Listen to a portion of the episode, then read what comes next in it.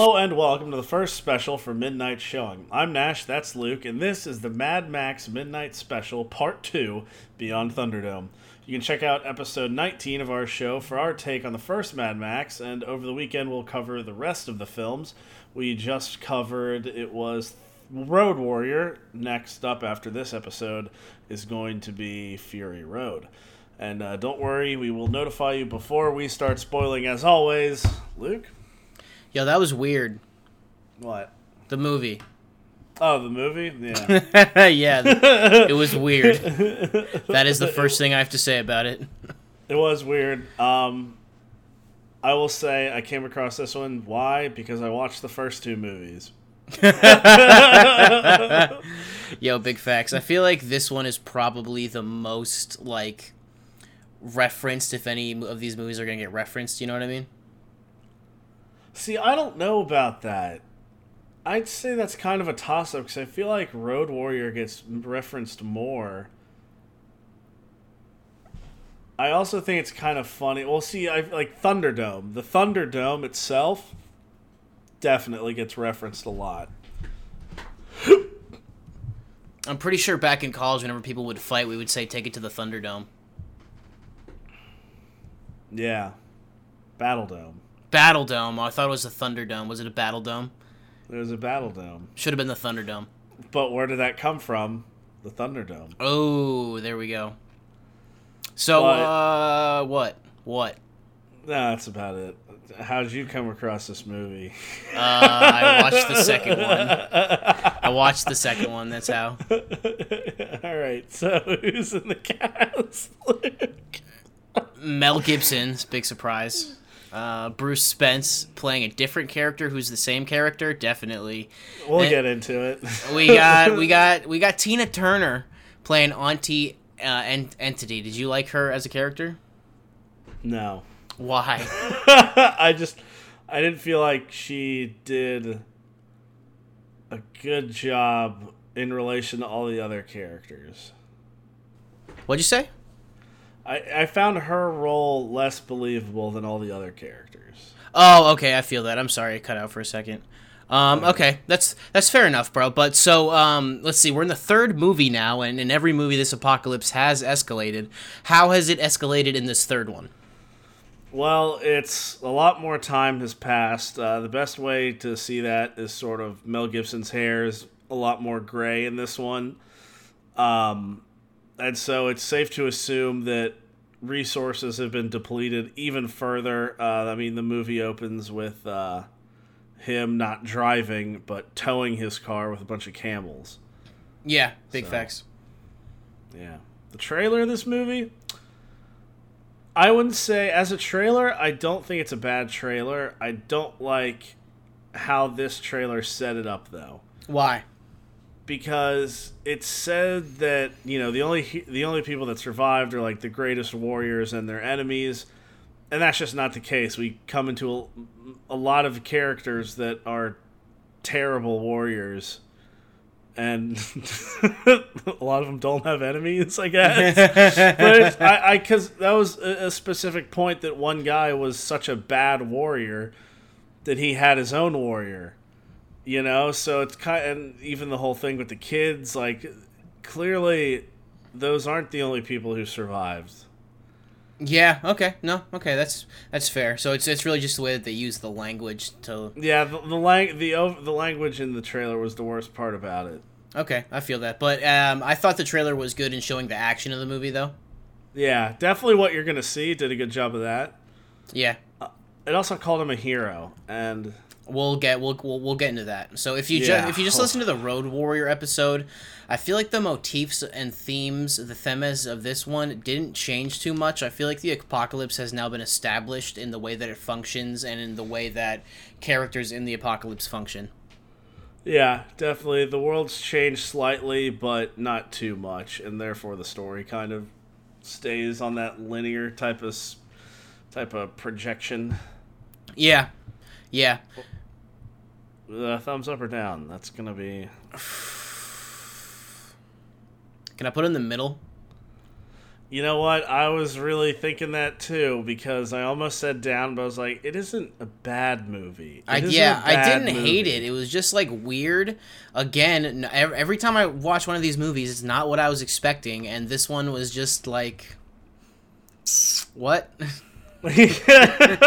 no, that's a good way to put it. So now that we've given you a taste of the movie, we really don't want to spoil it for anyone that hasn't seen it. We've tried to only sort of reference things in the beginning or the trailer. So if you haven't already, like and subscribe to our channel. Pause this video so you can check this one out for yourself. So let's honestly jump right into this discussion because I think this is going to be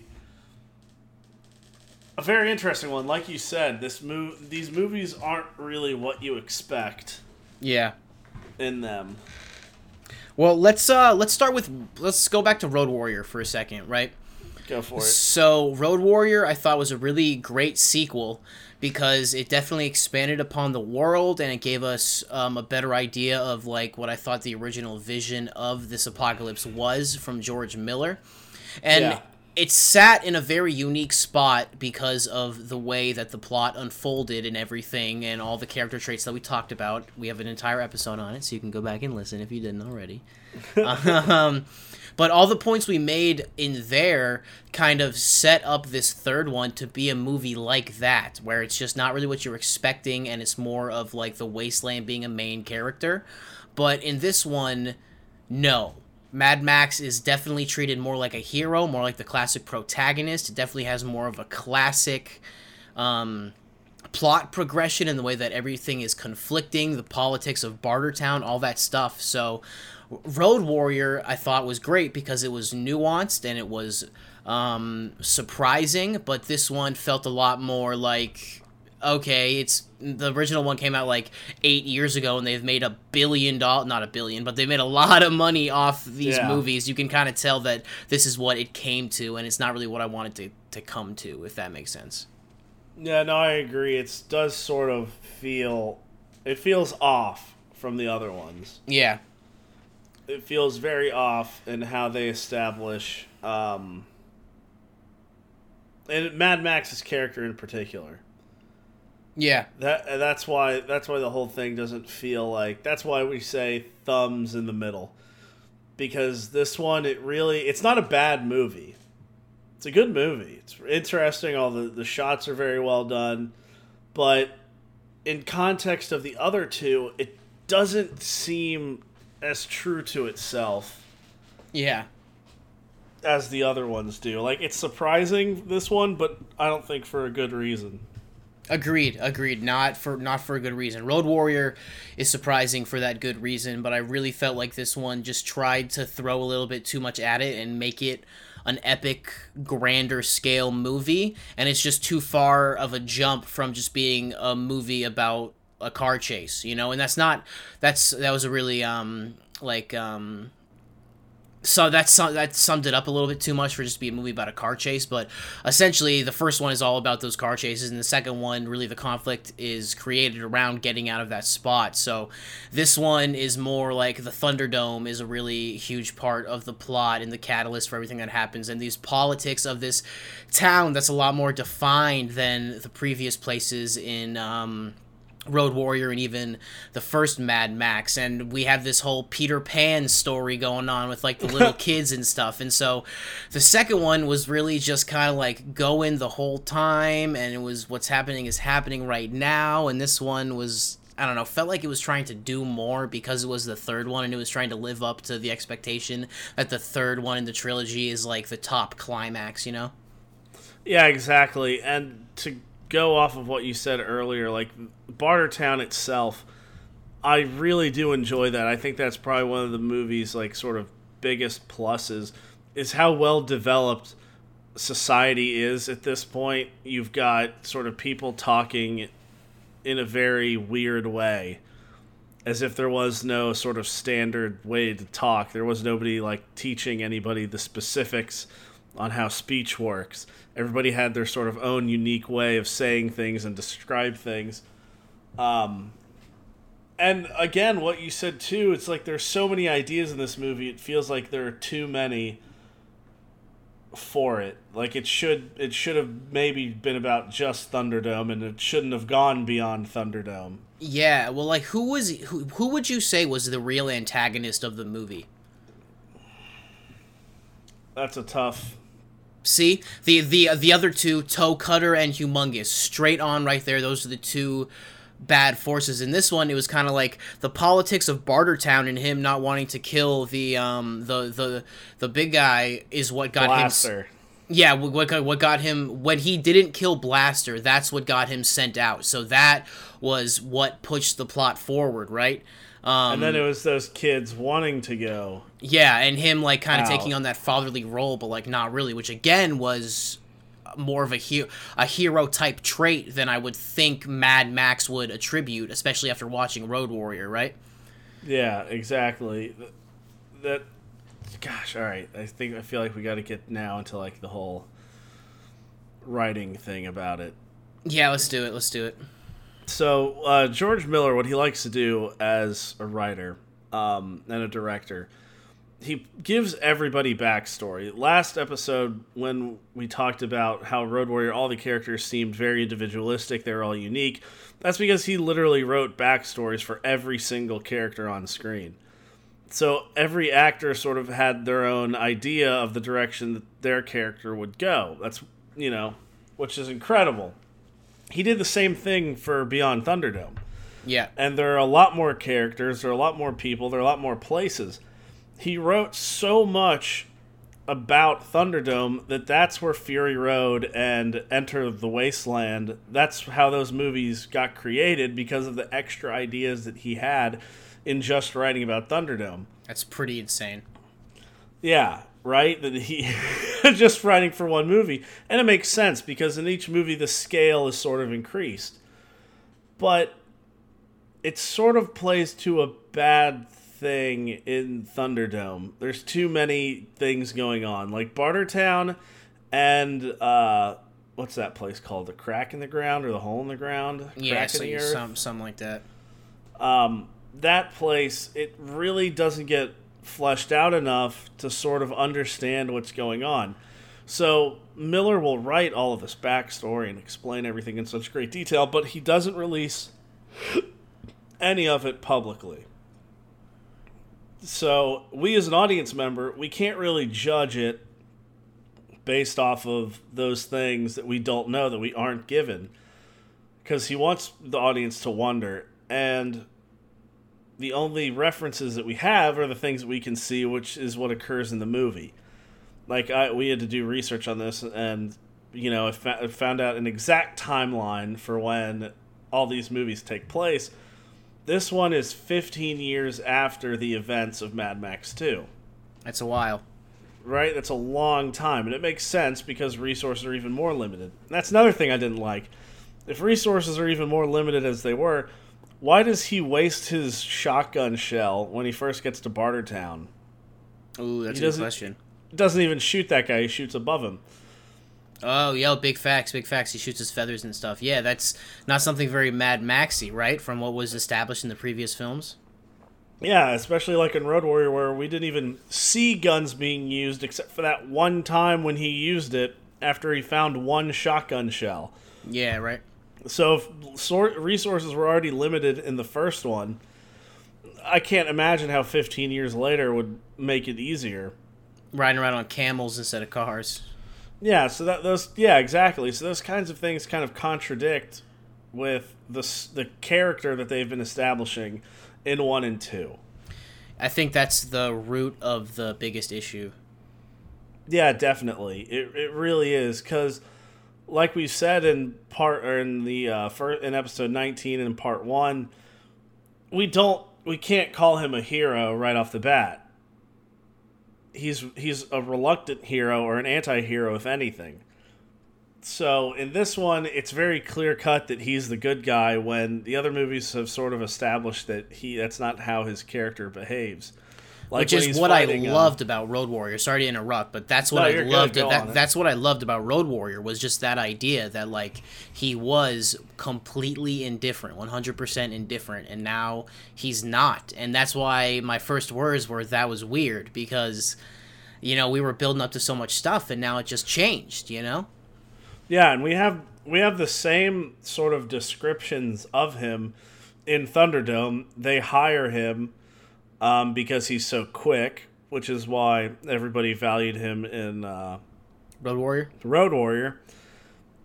But he isn't the same character, so it makes us it makes me as an audience member believe something happened in between those 15 years that made him more will I say soft I guess more caring more more, op- human if you will because of the idea of the wasteland pulling the humanity out of you. And so you know he was riding that fine line of having that human morality and dignity and just submitting to the wasteland and maybe something happened in those 15 years that made him start to lean more to the moral side.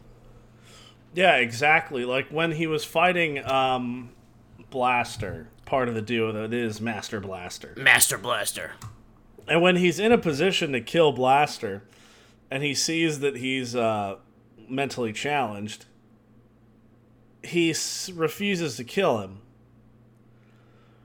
Which is very, it seems very off to me, because Road Warrior, it established that he doesn't really care.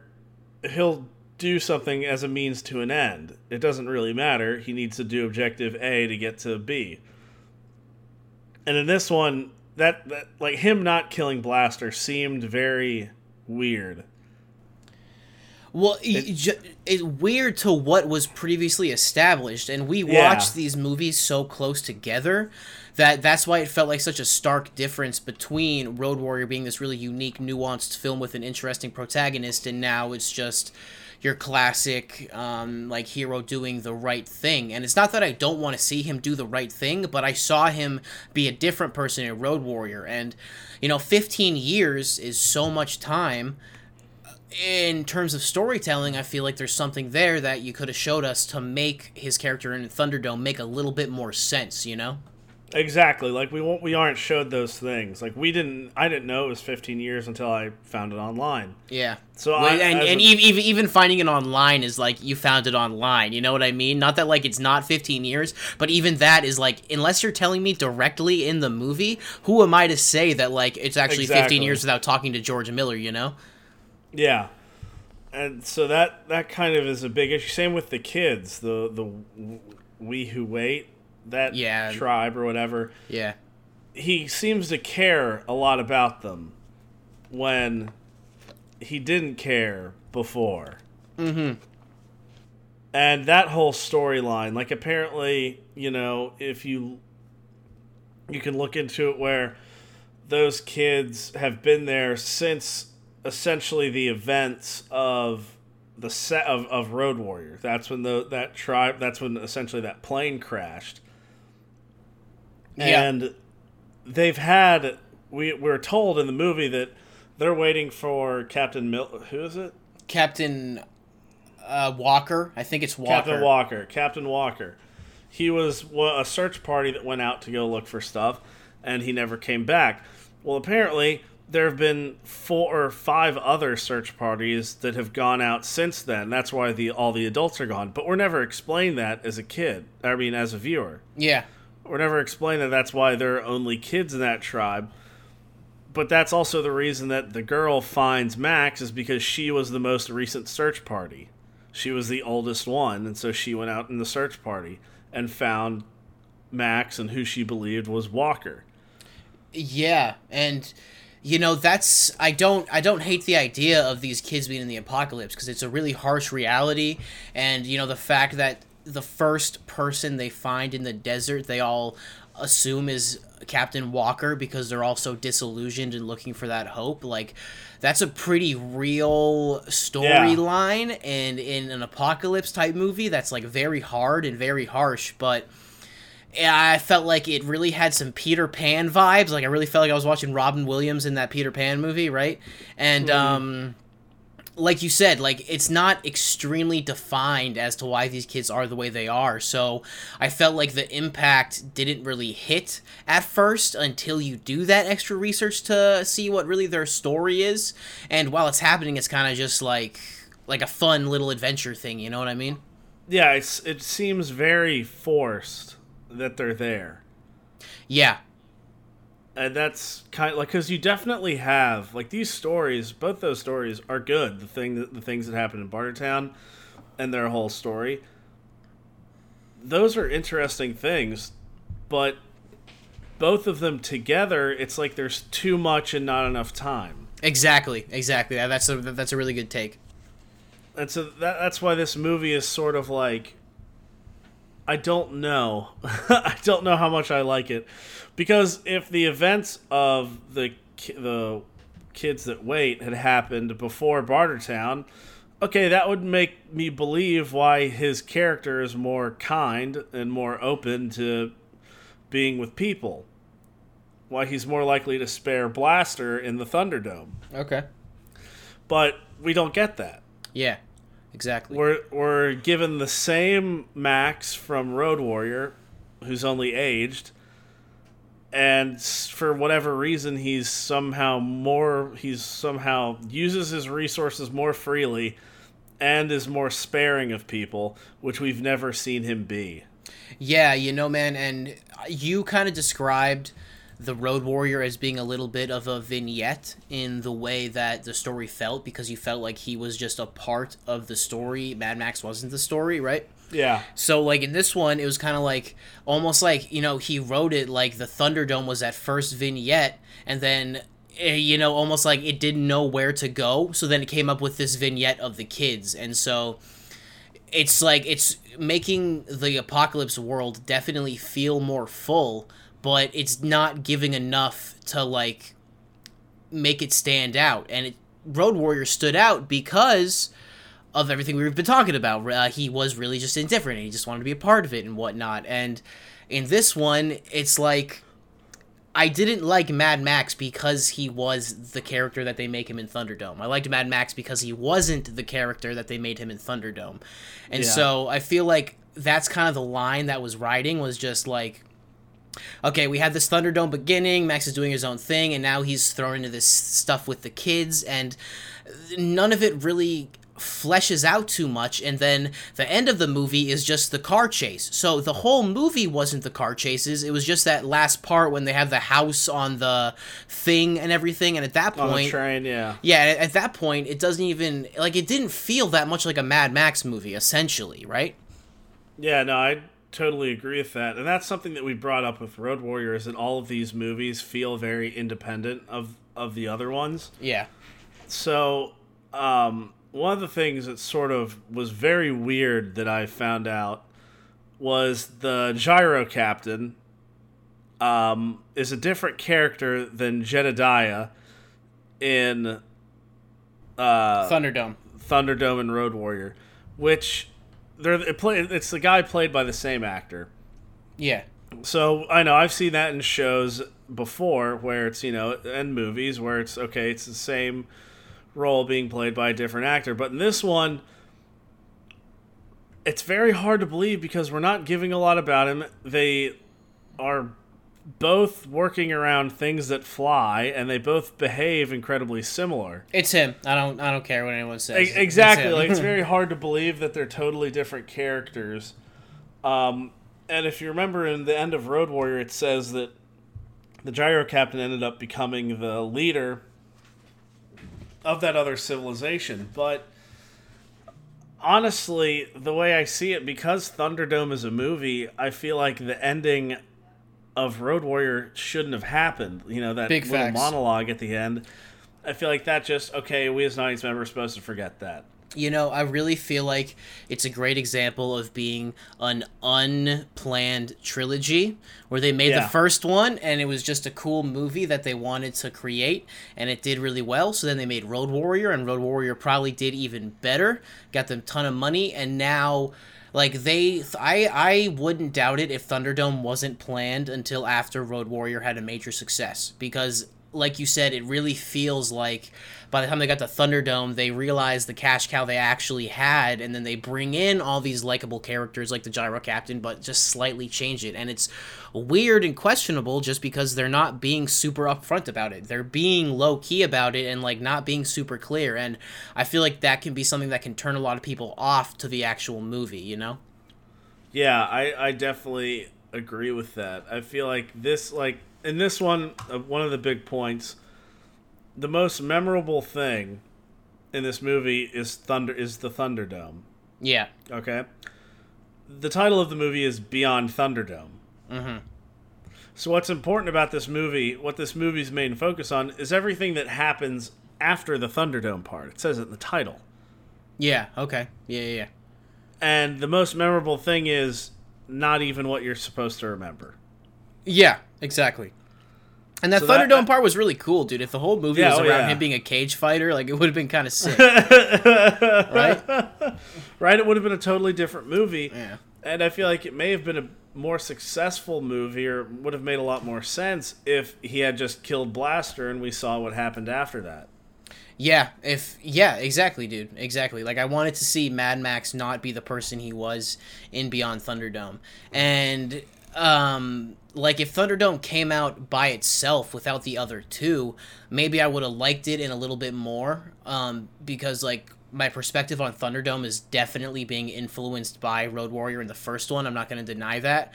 But I think that's important because anytime you're in a trilogy like this, it's all about how it climaxes to the very end. And that's why I feel like it's hard to have a really solid trilogy because there's so much time you have to go. Like, think about all the botched trilogies out there, dude. Like Terminator, like maybe Back to the Future 3 if you don't like cowboys. I don't know. Well, no, exactly, because that it kind. I feel like it kind of is a victim of the same type of thing, where it's so out there to what the first two brought it that you don't really know how you should feel about the third one. yeah. And in this one too, a big thing, uh, very symbolic thing in the second one in Road Warrior, where his character is defined by the fact that he doesn't live his life based off of chance or luck. He is only as good as his skills, and all the almost every piece of dialogue he has reinforces that and his actions reinforce that. So much so that in Road Warrior, we see that part where he's looting that guy's body after he goes back to the gyrocopter, and he like takes out like that necklace or whatever and throws it over his shoulder, and then he takes out a playing dice, looks at it, and then throws it away. Like that that's the type of symbolism that is it's very blatant in a movie that's is mostly about showing you rather than telling you Yeah. things like that are supposed to be very big things that we hold on to. Where in Thunderdome, he luckily escapes the gulag torture and gets rescued by the kids. Exactly. Exactly. And the gulag torture was even was even that crazy. They just threw him out on a horse until the horse died, you know? I thought it was going to be like runs through the pits of hell or something. Yeah, exactly. It doesn't seem as true to itself as it should be. Yeah, and so you know, I'm not. Um, I was definitely prefaced, prefaced, not prefaced, prefaced that um, it was gonna be like that. That Thunderdome was considered the big jump for the series, and a lot of people didn't like it. I definitely knew that, so I might have been a little biased going into it, expecting it to not be what I wanted it to be.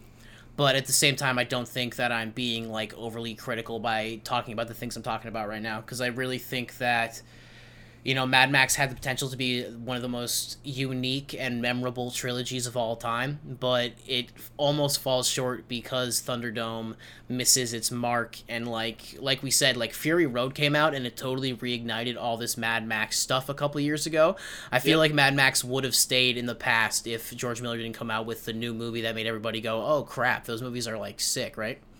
Exactly, and that's how we got Fury Road and the new one that's going to come out in like years to come Yeah. was from just his ideas in writing Thunderdome.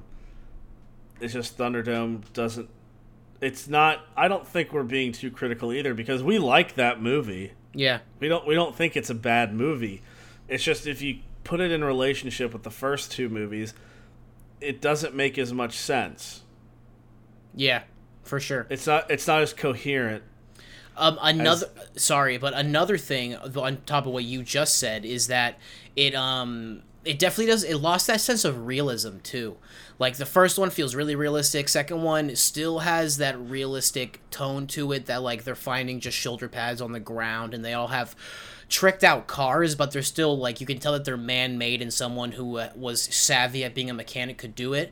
At this point, with like Bartertown and the tribe of kids and them all acting weird and like standing on the plane and everything, at this point, it's definitely become way more sci fi and way less kind of based in like a real world apocalypse. You agree? Yeah, no, I think that's I think that's pretty true because the thing about Bartertown is they have a self-sustaining fuel system using the methane gas from pigs. God, now I'm getting way too analytical. And so what you would imagine to see is they're going to be making a lot of their own stuff. They're going to have new stuff. They're not going to be necessarily reusing everything like everybody else because they don't have to scavenge for what's left.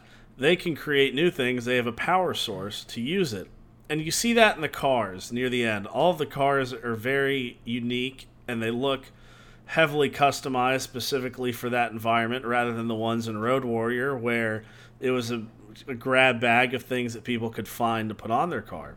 Mm-hmm. But everything else, like Entity's outfit, is really the only thing that you see that feels like this is from this sort of new civilization. Yeah, she definitely dresses um like she's from space, kinda. You know, you you know what I mean? Like, um, yeah, not like she's in the apocalypse, but like they found a new utopian type society. Yeah, exactly, and it sort of loses its practicality in how she dresses. Like in Road Warrior, people were dressing in armor and leather. Well, that makes sense because they're either driving bikes, and you would just find that. That's pretty protective equipment to wear, whereas hers is just kind of it looks like uh, outfits for women in video games where they're just scantily clad. like, mm, yeah, like they don't necessarily serve a purpose. They're just there for the show of it, and that that seems slightly disingenuous too. Yeah, I feel that. I feel that definitely. It's it it it all. You Mm, where what am I trying to say? Here we go. Um,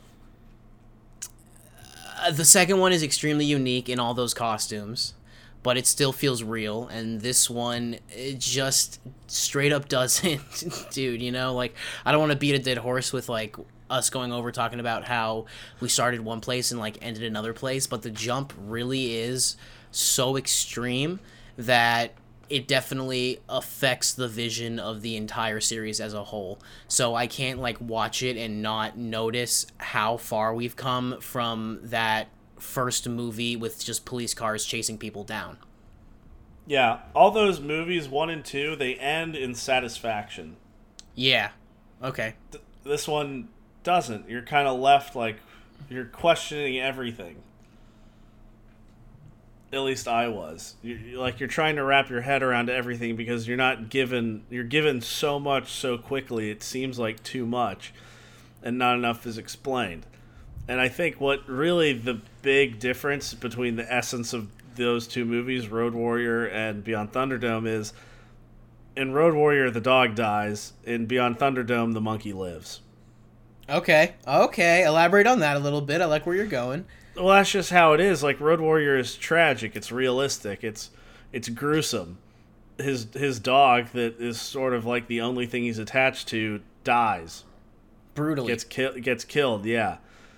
And in Beyond Thunderdome, this monkey that he had in the beginning kind of stays around for the whole movie. That's a great point, dude. That's a that's a really good point. Where the hell did that monkey come from? I have no idea, but it's not it's not a tragedy. It's no longer a tragedy. It's no it's no longer the tragedy of Mad Max. It has now become the um, basic multi-million dollar sci-fi adaptation of Mad Max. You feel me? Yeah. Oh yeah. I think that I think so, that, that's a pretty good way to de- to define where the series went.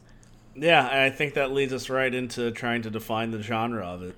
It's uh sci-fi by for sure over sci-fi. Yeah, like the first one is not sci-fi. At this point, I would say it's sci-fi. Would you agree? I, I think I'd have to agree with that. And even why we didn't bring that up with Road Warrior 2 is because uh, most of it is founded in realism. They're not living in a nuclear apocalypse. When we get to Beyond Thunderdome, we're living in a nuclear apocalypse. Yeah. So, as explained by the kids that wait in that cave. So, would you recommend this to your friends? Not as much as Road Warrior, but Not as much as I would Road Warrior. Yep. Yeah, but I mean, uh, mm, I wouldn't not, but I'm, I'm not texting people right after we we stop recording to be like, "Yo, Thunderdome tonight, homie." you bring Yeah, I- you bringing the snacks? I think that I think that's very well put. would you recommend this to your family? I would. I would Yeah. recommend this one to my family. I wouldn't This one's recommend. more family friendly than Road Warrior for sure. Yeah. Oh, definitely. Like this is the one that you you would recommend to your family, not any of the other ones. No, big facts. Is it a cult classic? I don't. Ah, no, trash. Nah, too a little, little bit, little, little bit too trash for that. A little bit, just a little bit. Is it a cinephile's must watch? Yeah, yeah, because if you're a cinephile and you like Mad Max, you have had to have seen all of it to consider yourself a cinephile, right? Yeah, I guess you're gonna have to watch that. Yeah. And honestly, what's more importantly is just knowing how George Miller comes up with the stories. I think that actually this story that we saw Yeah, right. Really, really, really interesting. because of how just far back he goes. So who made? Are we doing music? This one Schwartz, we're you gonna mean? or or uh, Schwartz. Sorry. I loved it. I, lo- I love that joke so much. um, Um, yeah, Schwartz made it, and I told the, I told you, dude, the people are gonna get some spice at the end of the episode. They just gotta we're figure getting, out if it's sugar spice. or Uh. Yeah. oh, okay. Yeah. so, please be sure to like and subscribe to our channel. Follow us on Instagram to stay in the loop for upcoming episodes and help us determine the movies we watch and future content that we can bring to you. Be sure to check us out at ambiguouspodcastsolutions.com and remember your donations keep my blue light on. Thank you for watching this Epitune and stay tuned for part three tomorrow. Did you say Epitune? Did I? yeah.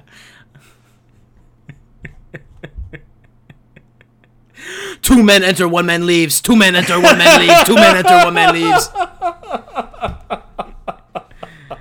Damn it. What are we reviewing next for Fury Road, right? Fury Road. All right, see y'all then. Do you take them seriously? You're going to keep all of that audio in. Thank God.